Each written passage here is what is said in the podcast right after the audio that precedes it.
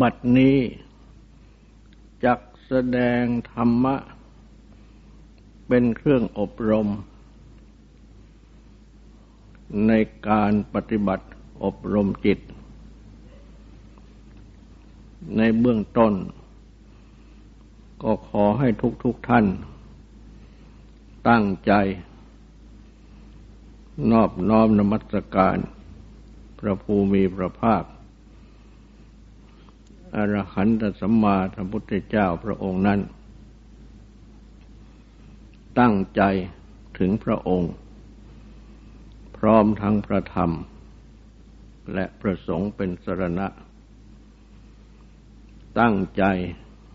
สำรวมกายวาจาใจให้เป็นศีลทำสมาธิในการฟัง เพื่อให้ได้ปัญญา ในธรรม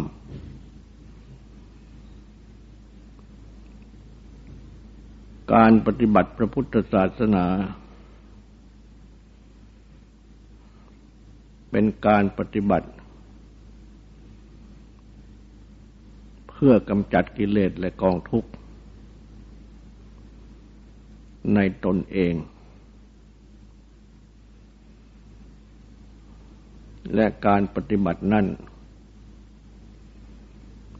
ก็ต้องปฏิบัติให้ถึงจิตใจ จิตใจที่มีสรณะ คือที่เล่นไปสู่ พระพุทธเจ้าประธรรมประสงค์อันหมายความว่า แล่นไปสู่พระพุทธคุณ พระธรรมคุณ พระสังฆคุณ เป็นเครื่องนำการปฏิบัติ ตั้งแต่ในเบื้องต้น เพราะฉะนั้น จึงจำเป็นต้องรู้จักพระพุทธคุณ พระธรรมคุณ พระสังฆคุณ ระพุทธคุณนั้น เมื่อสรุปโดยย่อแล้ว ก็ดังที่เราทั้งหลาย ได้สูตรกันอยู่ว่า บุตโธสุสุโธ กรุณามหันโว บุตโธ พระผู้ตรัสรู้แล้ว อันหมายถึง พระปัญญาคุณ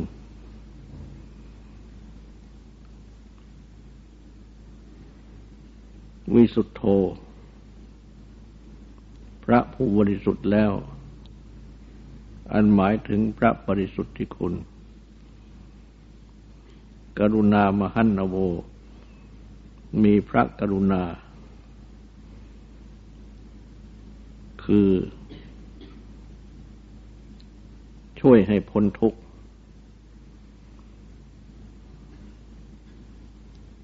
ใหญ่หลวง ดังห่วงทะเลหลวง เป็นพระกรุณาคุณ พระพุทธคุณทั้งหมดนี้ รวมย่ำรวมอยู่ในพระธรรมนั่นเอง เพราะพระธรรมที่พระพุทธเจ้าทรงสั่งสอนนั้น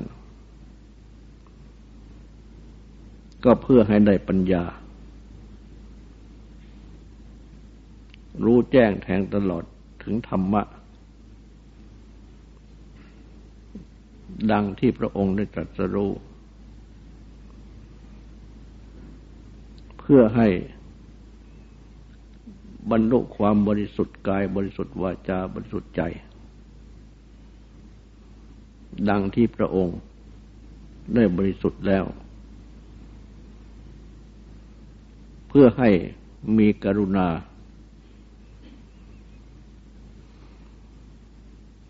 ช่วย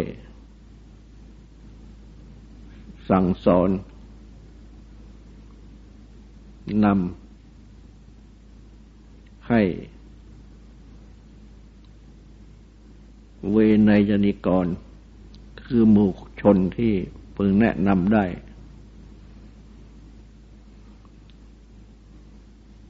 ให้พ้นกิเลสและกองทุกข์ด้วย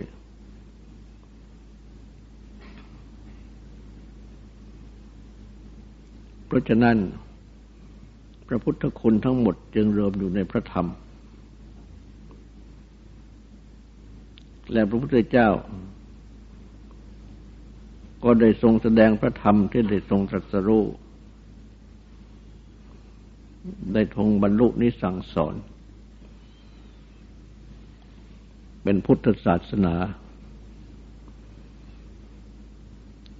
ผู้สดับฟังตั้งแต่ในเบื้องต้น ได้รู้ธรรม ดังที่เรียกว่ามีจักษุดวงตาเห็นธรรม ตามพระพุทธเจ้า เป็นปัญญา และด้วยอำนาจของปัญญานี้ก็ทำให้ หลุดพ้นจากกิเลสและกองทุกข์ตามภูมิตามชั้น ก็เป็นผู้ที่บริสุทธิ์ ดังที่ แสดงไว้ในบทประสังฆคุณว่าปฏิบัติดีแล้วเป็นต้น และก็มีกรุณา สั่งสอนสื่อพระพุทธศาสนาต่อมาจนถึงบัดนี้ อันนับว่าเป็นนาบุญของโลก คือตัวพระสงฆ์เองนั่น เป็นผู้ที่ เต็มไปด้วยบุญในองค์ท่านเอง เหมือนอย่างชาวนาที่ทำนาได้ข้าว เต็มยุ่งเต็มฉาของตนเอง แล้วก็แบ่งข้าวที่มีอยู่เต็มยุ่งเต็มช้างนั้นแจกจ่าย แก่ผู้อื่น ให้มีส่วนได้บริโภคข้าว ของตนด้วย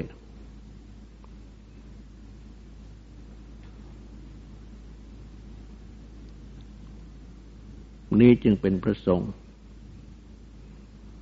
ซึ่งเนื่องมาจากพระธรรมที่ทรงสั่งสอน และพระธรรมที่ทรงสั่งสอนก็เนื่องมาจากพระธรรมที่ได้ตรัสรู้อันเป็นสัจธรรม ธรรมะที่เป็นตัวจริง เพราะฉะนั้น จิตใจที่มีสรณะ ก็คือที่แล่นไปสู่ น้อมไปสู่ พระพุทธคุณพระธรรมคุณพระสังฆคุณ อันจะพึงกล่าวรวมได้ว่า สู่พระธรรม ที่ทรงแสดงสั่งสอน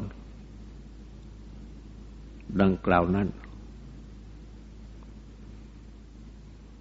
เมื่อเป็นอย่างนี้ จึงเป็นเหตุให้ปฏิบัติธรรม ตามที่ทรงสั่งสอน และการปฏิบัติธรรมนั้น ก็ เพื่อปัญญา เพื่อบริสุทธิคือความบริสุทธิ์และเพื่อกรุณา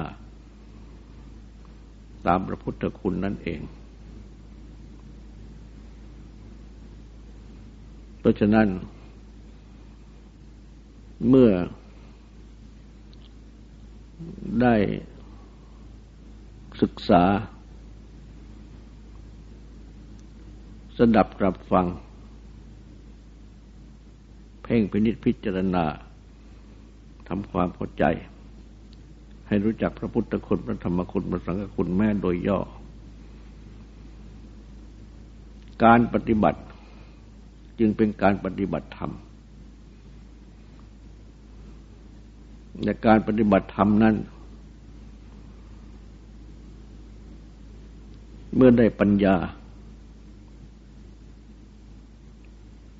เป็นธรรมจักสุดวงตาเห็นธรรม ก็ได้ชื่อว่าเห็นพระพุทธเจ้า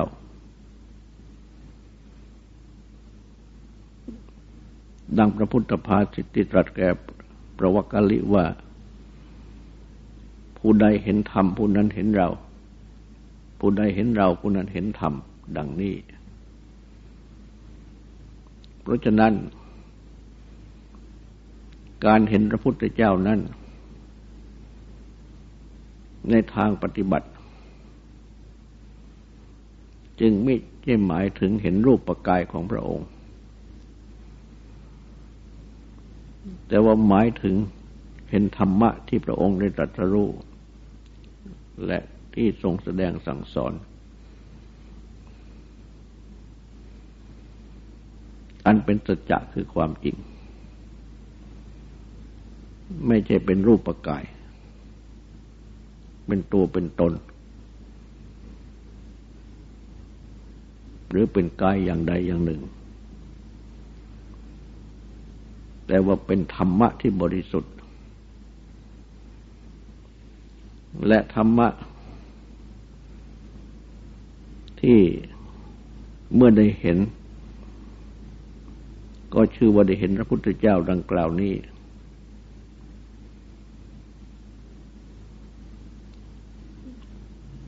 ก็หมายถึง สัจธรรม ธรรมะที่เป็นตัวความจริง ที่พระพุทธเจ้าได้ตรัสรู้ได้ทรงแสดงสั่งสอน และธรรมะที่เป็นสัจสจธรรมคือตัวความจริงนั้น ที่ตรัสเอาไว้เอง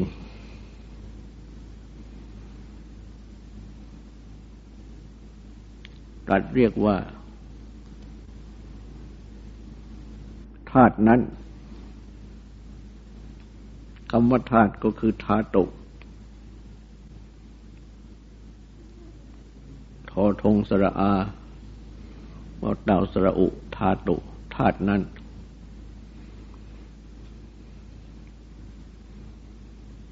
ตั้งอยู่ เป็นธรรมทิติความตั้งอยู่แห่งธรรม ธรรมนิยาม ความกำหนดแน่แห่งธรรม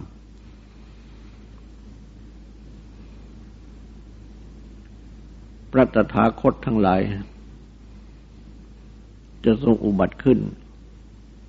หรือไม่ทรงอุบัติขึ้นก็ตาม ธาตุนั้น คือธรรมติติ ความตั้งอยู่แห่งธรรม ธรรมนิยามวางกำหนดแน่แห่งธรรม ก็คือความตั้งอยู่แห่งธรรมดาวางกำหนดแน่แห่งธรรมดาก็ตั้งอยู่ว่าสับเบสังขาราอนิจจา สังขาร คือสิ่งผสมปรุงแต่งทั้งปวง ไม่เที่ยงสับเบสังขาราดุขาสังขารทั้งปวงเป็นทุกข์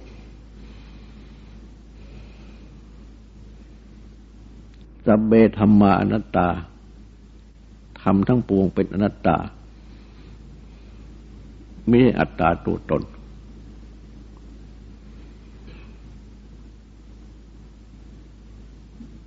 ระตถาคตทั้งหลาย ได้ทรงพบ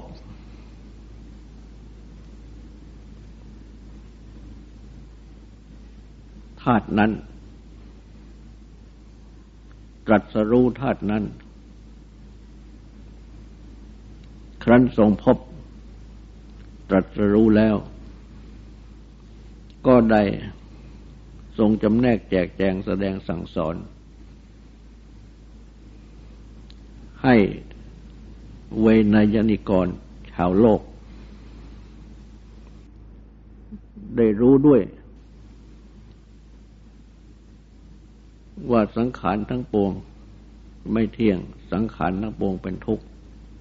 ทำทั้งปวงเป็นนัตตาดังนี้ เพราะฉะนั้น ข้อนี้จึงเป็นสัจธรรม รรมะที่เป็นตัวความจริง อันเรียกว่าธาตุที่แปลว่าทรงไว้ เป็นอีกคำหนึ่งของคำว่าธรรมที่แปลว่าทรงไว้เหมือนกัน ก็คือทรงไว้ดำรงไว้ หรือทรงอยู่ดำรงอยู่ ไม่มีเปลี่ยนแปลง ทุกการสมัย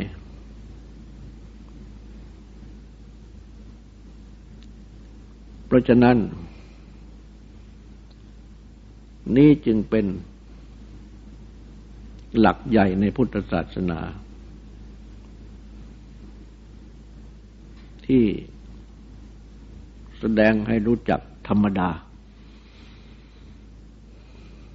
อันเรียกว่าธรรมติติหรือธรรมนิยาม ซึ่งธรรมดานี้เป็นสิ่งที่ตั้งอยู่ เป็นสิ่งที่กำหนดแน่ คือกำหนดได้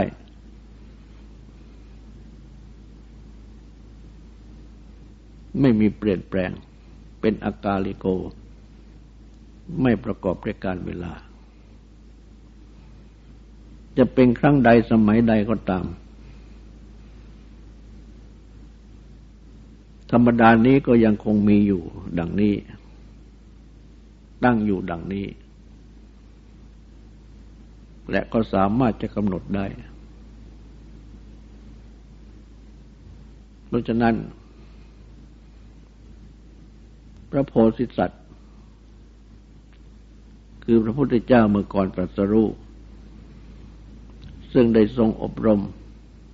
พระบารมีมีพระปัญญาบารมีเป็นต้นมาโดยลำดับ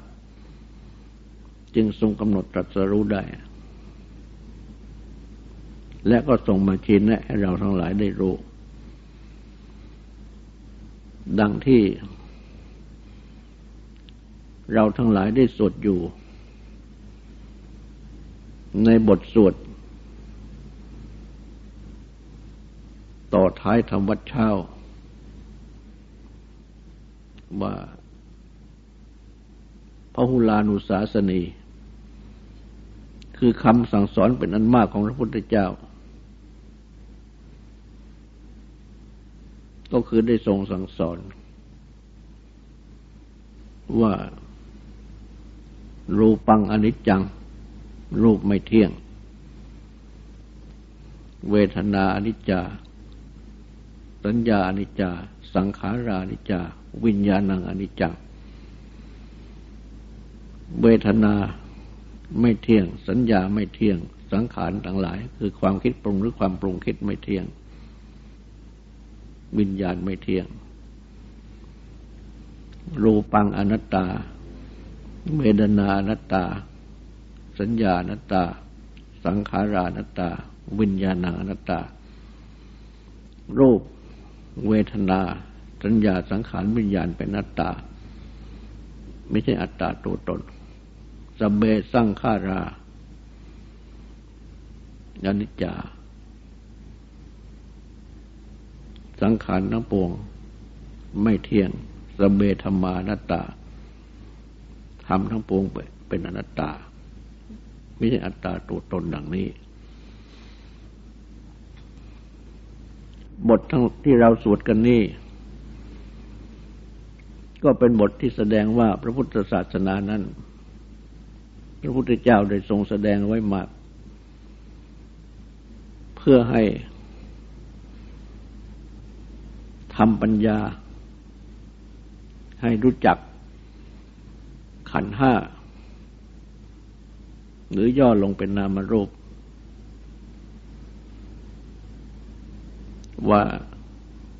ไม่เที่ยงเป็นอนัตตาไม่ใช่อัตตาตัวตน แต่ว่าในบทสวดนี้ไม่มีว่า สัมเบสร้างขาราดุขาสังขารทั้งปวงเป็นทุกข์ หรือ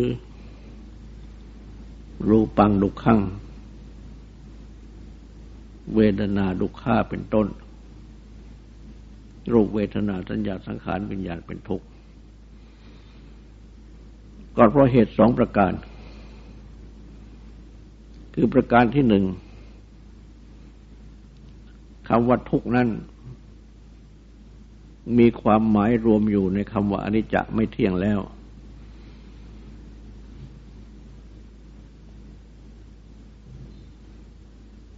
เพราะว่าที่เรียกว่าอนิจจะไม่เที่ยงนั้น ก็มีอธิบายว่า เพราะเป็นสิ่งที่เกิดดับ มีเกิดขึ้นดับไปเป็นธรรมดา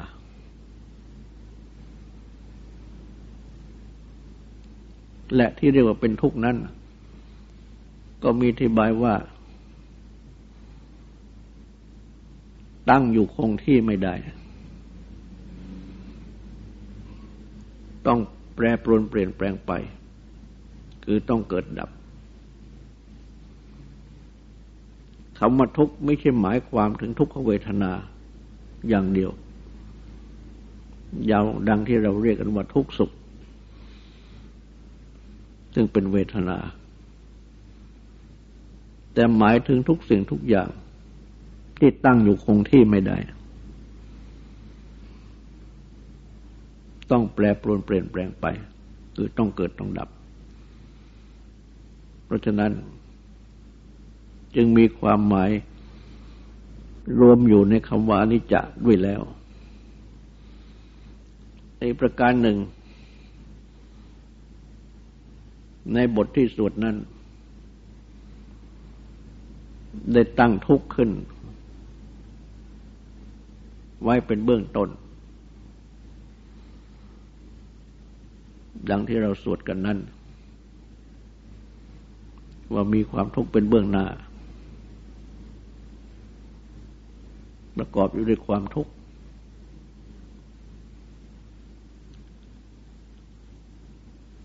เป็นทุกข์ที่ใช้นำดังในคำว่าพ้นกิเลสและกองทุกข์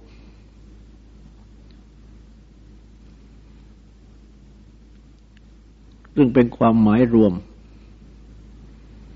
ได้ ทั้งไม่เที่ยงด้วย ทั้งเป็นอนัตตาด้วย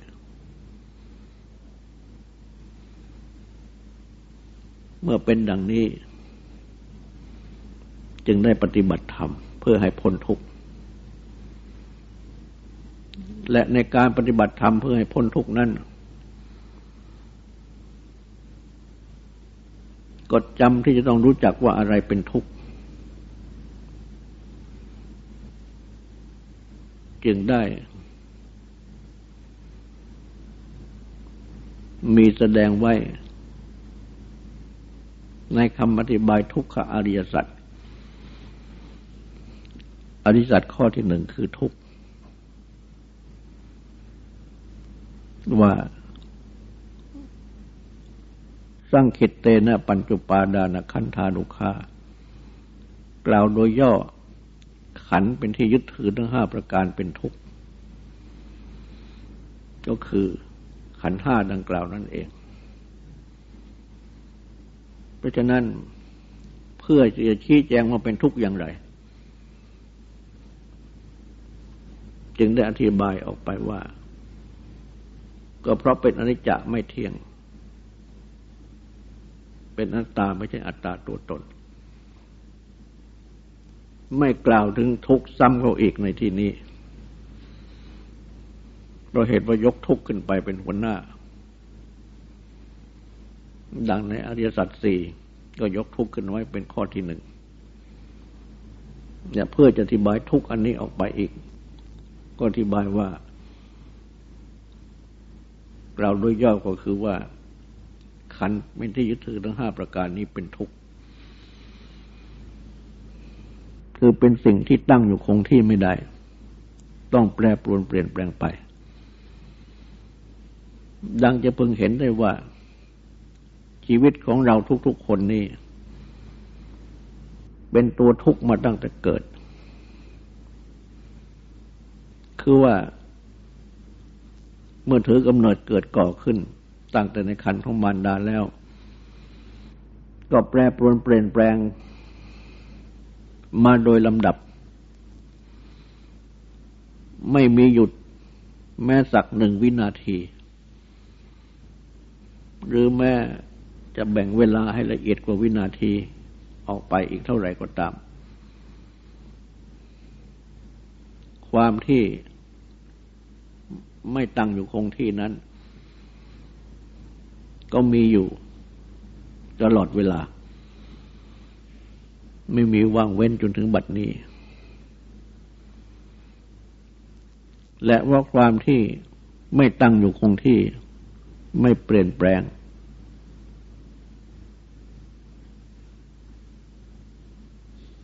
ดังกล่าว เพราะความที่ไม่ตั้งอยู่คงที่ และต้องเปลี่ยนแปลงไปดังกล่าว จึงตรัสสอน เป็นการอธิบายขยายออกไป เป็นไม่เที่ยงเป็นอนัตตา และในที่ทั่วไป ที่ไม่ได้แสดงทุกนำดังกล่าวนี้ ก็ใส่ทุกไว้เป็นข้อที่สองด้วย เพื่อให้เป็นที่ปรากฏชัด ไม่ทิ้งคำว่าทุกซึ่งเป็นคำสำคัญ อัน ความที่ตั้งอยู่คงที่ไม่ได้ ต้องเปรียบต้องแปรปรวนเปลี่ยนแปลงไปตลอดเวลาดังกล่าวนี้ ก็เทียบกันได้กับดวงอาทิตย์หรือเวลา เวลานั้นต้องเปลี่ยนไปไม่มีหยุด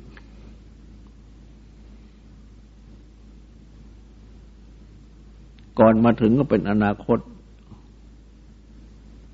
มาถึงก็เป็นปัจจุบัน แล้วก็เป็นอดีต เปลี่ยนไปทุกวินาที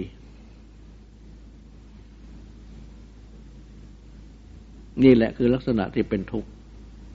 คือลักษณะที่ต้องเปลี่ยนแปลงไปเหมือนเวลา เรียกว่าหยุดดวงอาทิตย์ได้เมื่อใดเวลาก็อาจจะหยุดได้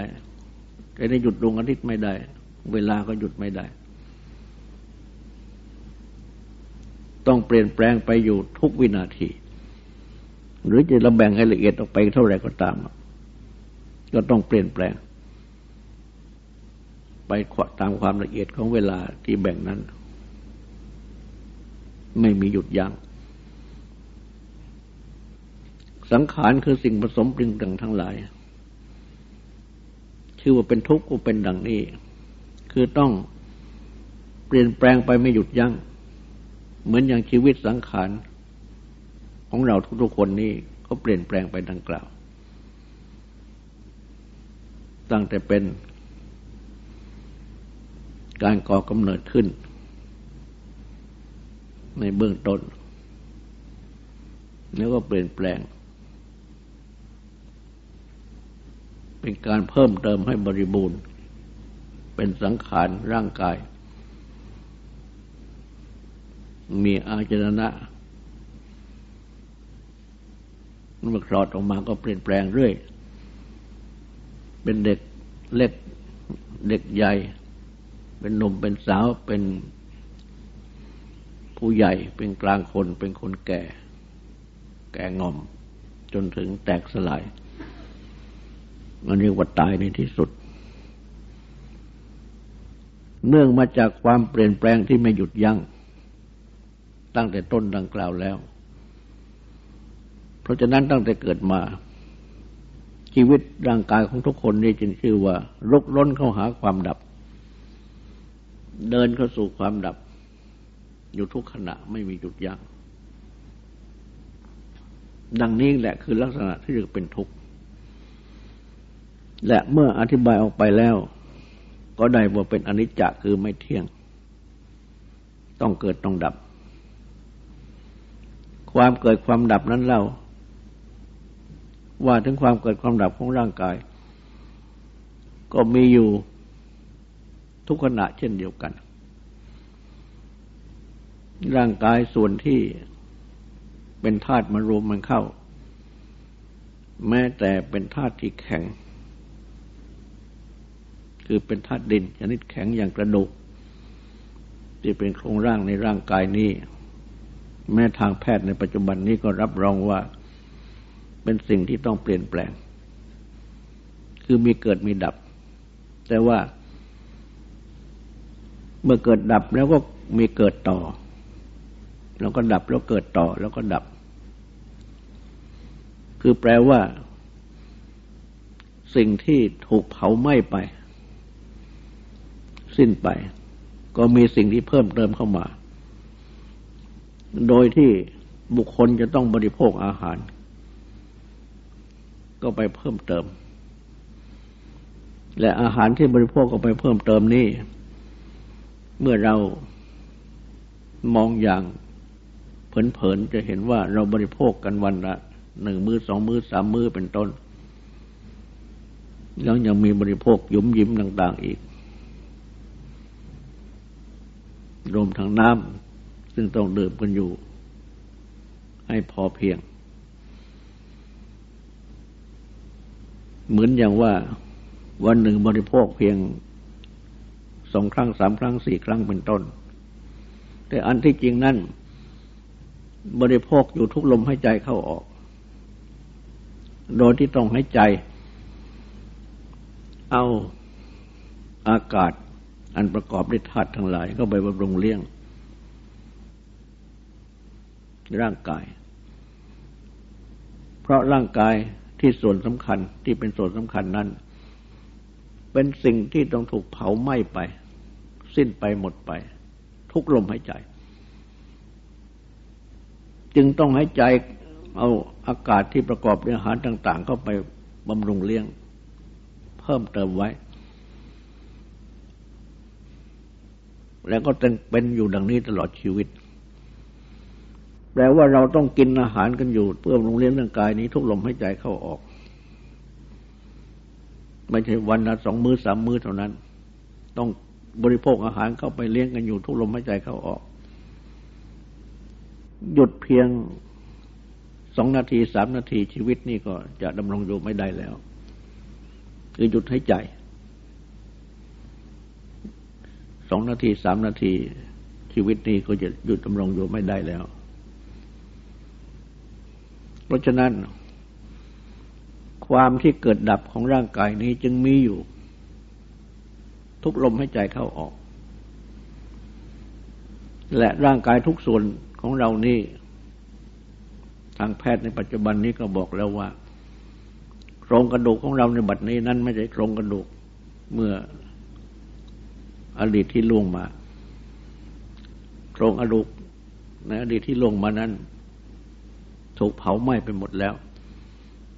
แต่ว่าโครงกระดูกที่อยู่ในบัดนี้นั่นเป็นของใหม่ที่ได้รับจากอาหารเข้าไปเสริมสร้างเอาไว้ ทุกส่วนในร่างกายก็เป็นเช่นนี้ เป็นความเกิดดับที่มีสันติคือความสืบต่อ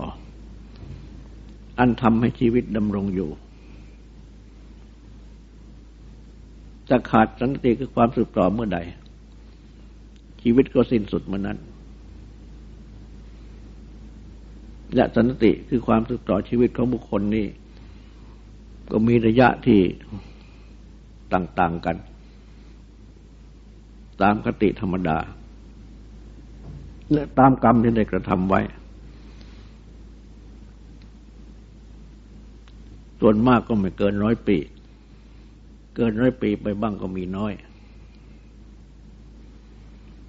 ส่วนความเกิดดับของจิตใจนั้น ยิ่งเร็วยิ่งกว่าร่างกาย เพราะว่ากระแสจิตของบุคคลนี้ที่รับอารมณ์หนึ่งอารมณ์หนึ่ง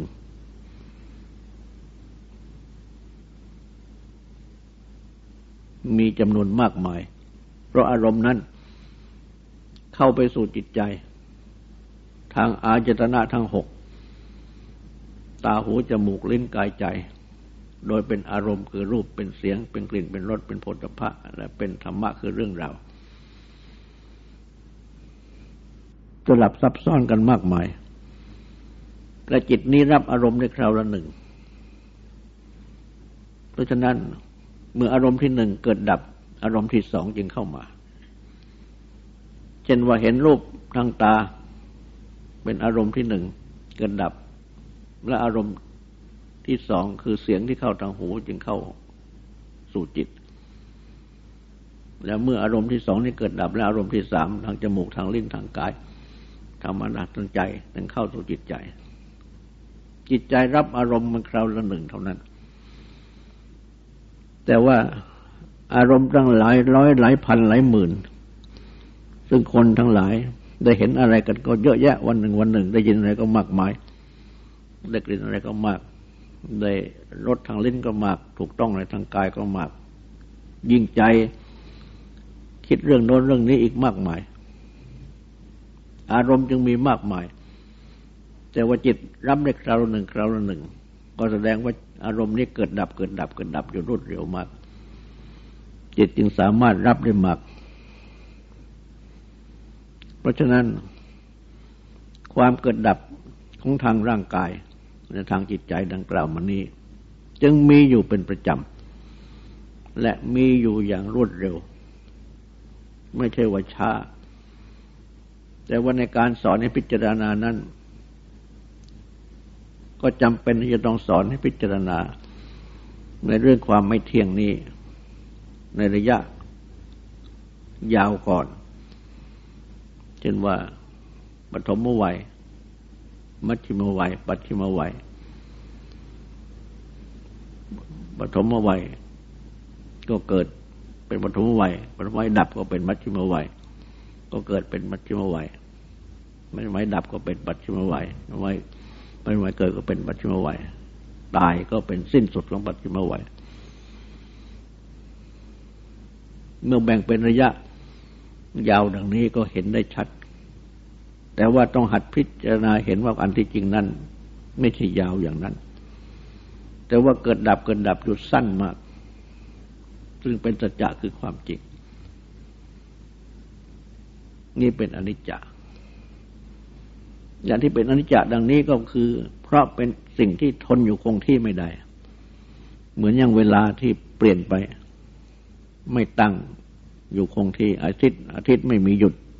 เวลาก็ไม่มีหยุด ความที่ต้องแปรปรวนเปลี่ยนแปลงก็ไม่มีหยุดนี่แหละคือลักษณะนี้ก็เป็นทุกข์และเมื่อเป็นดังนี้ จึงเป็นสิ่งที่เรียกว่านัตตา ไม่ใช่อัตตาตัวตน และทางที่จะพิจารณาเห็นว่าเป็นนัตตาได้นั้น ก็พิจารณา เช่นว่าเป็นสิ่งที่บังคับให้เป็นไปตามปรารถนาไม่ได้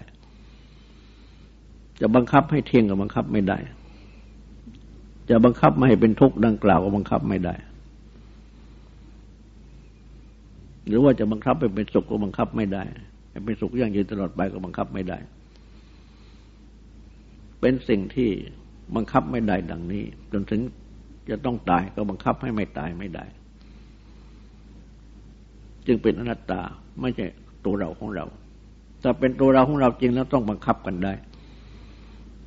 ให้เที่ยงก็ได้ ให้เป็นสุขก็ได้นี้บังคับไม่ได้ จึงเป็นอนัตตาไม่ใช่อัตตาตัวตน แต่ว่าบรรดาสิ่งที่เป็นสังขารนั้นประกอบด้วยลักษณะที่เป็นของไม่เที่ยงเป็นทุกข์เป็นนัตตา ส่วนที่เป็นวิสังขาร คือสิ่งที่ไม่ใช่เป็นสังขาร ที่ตรัสยกไว้คือนิพพาน เป็นอสังกตธรรม ธรรมะที่ไม่มีปัจจัยปรุงแต่ง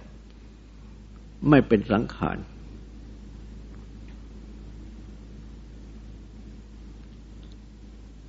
สิ่งที่เป็นวิสังขาร ไม่ใช่สังขารดังกล่าวนี้ ไม่มีลักษณะที่เรียกว่าไม่เที่ยง ไม่มีลักษณะที่เรียกว่าเป็นทุกข์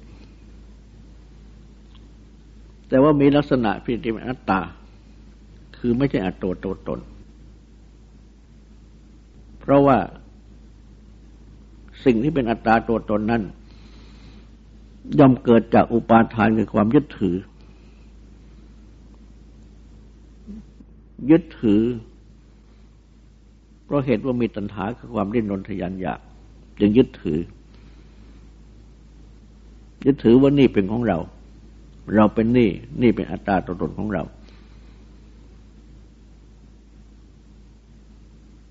เพราะฉะนั้น ผู้ปฏิบัติธรรม หากไปยึดถือธรรมะปฏิบัติ ด้วยประการใดประการหนึ่งเข้าแล้ว ก็เรียกว่า ยังมีตัณหาอยู่ในธรรมปฏิบัติ ยังมีอุปาทานคือความยึดถืออยู่ในธรรมปฏิบัติ เหมือนอย่างธรรมปฏิบัตินี้เป็นตัวเราเป็นของเรา ก็ปฏิบัติไปได้ และอาจจะต้องมีความยึดถือ ในขั้นปฏิบัติเบื้องต้น มาไปโดยลำดับ แต่ว่าเมื่อจะบรรลุถึงนิพพานจริง ๆแล้ว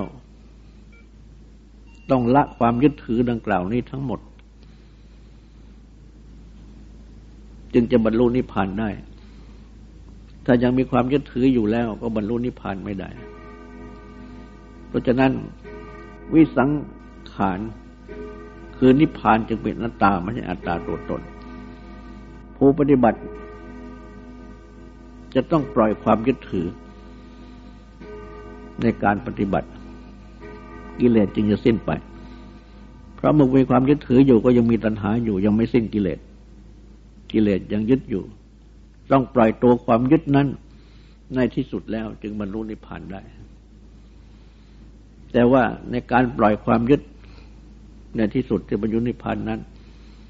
จะต้องมีความยึดปฏิบัติในเบื้องต้นไปก่อน เพราะจะไม่ยึดอะไรเสียเลยแล้วก็ปฏิบัติไม่ได้ เหมือนอย่างการขึ้นบันได ก่อนที่จะขึ้นถึงบันไดขั้นสุดท้ายนั้น ผู้ขึ้นบันไดจะต้องยึดบันไดไว้ก่อน แต่ต้องปล่อยต้องขึ้นไปทีละขั้น ขึ้นบันไดขั้นที่หนึ่งเท้าก็ต้องเหยียบบนบันไดขั้นที่หนึ่งนั้น แต่ว่าถ้าเท้ายังเหยียบอยู่ไม่ปล่อยขั้นที่หนึ่งแล้ว ก็จะขึ้นขั้นที่สองไม่ได้ จะต้องปล่อยปล่อยขั้นที่หนึ่งขึ้นขั้นที่สองถึงขั้นที่สองแล้ว เท้าเหยียบอยู่บนขั้นที่สองถ้าเหยียบอยู่นั้นไม่ปล่อย ก็ขึ้นต่อไปไม่ได้ ต้องปล่อยขั้นที่สองขึ้นขั้นที่สามจนถึงขั้นที่สุดเราก็ต้องเหยียบขั้นที่สุดอีกเหมือนกัน แต่ว่าถ้ายังเหยียบอยู่ขั้นที่สุด ยังยึดอยู่ในขั้นที่สุดแล้ว ก็เข้าห้องไม่ได้ ดังนั้นก็ต้องปล่อย ขั้นที่สุดนั้นจึงจะเข้าห้องได้ ต้องมีความยึดและมีความปล่อยดังนี้ไปโดยลำดับ จนถึงปล่อยในที่สุด จึงจะเป็นนิพพานได้ อันนี้แหละ จึงเรียกว่าเป็นอนัตตาไม่ใช่อัตตาตัวตน คือจะยังไปยึดถือไม่ได้ เพราะธรรมะนี่เป็นธรรมดา นิพพานก็เป็นธรรมดา เพราะฉะนั้นผู้ปฏิบัติ ในทางปัญญา ใช้ปัญญาพิจารณาให้รู้จักขันห้า ให้รู้จักอนิจจทุกขอนัตตา ดังนี้แล้วจะได้ปัญญาอันเป็นเครื่องปล่อยวางไปโดยลำดับ จะได้ดวงตาเห็นธรรมที่เมื่อได้ดวงตาเห็นธรรมแล้วก็เห็นพระพุทธเจ้า ดังพระพุทธภาษิตตรัสไว้นั้น ต่อไปนี้ก็ขอให้ตั้งใจฟังสวดและทำความสงบสืบต่อไป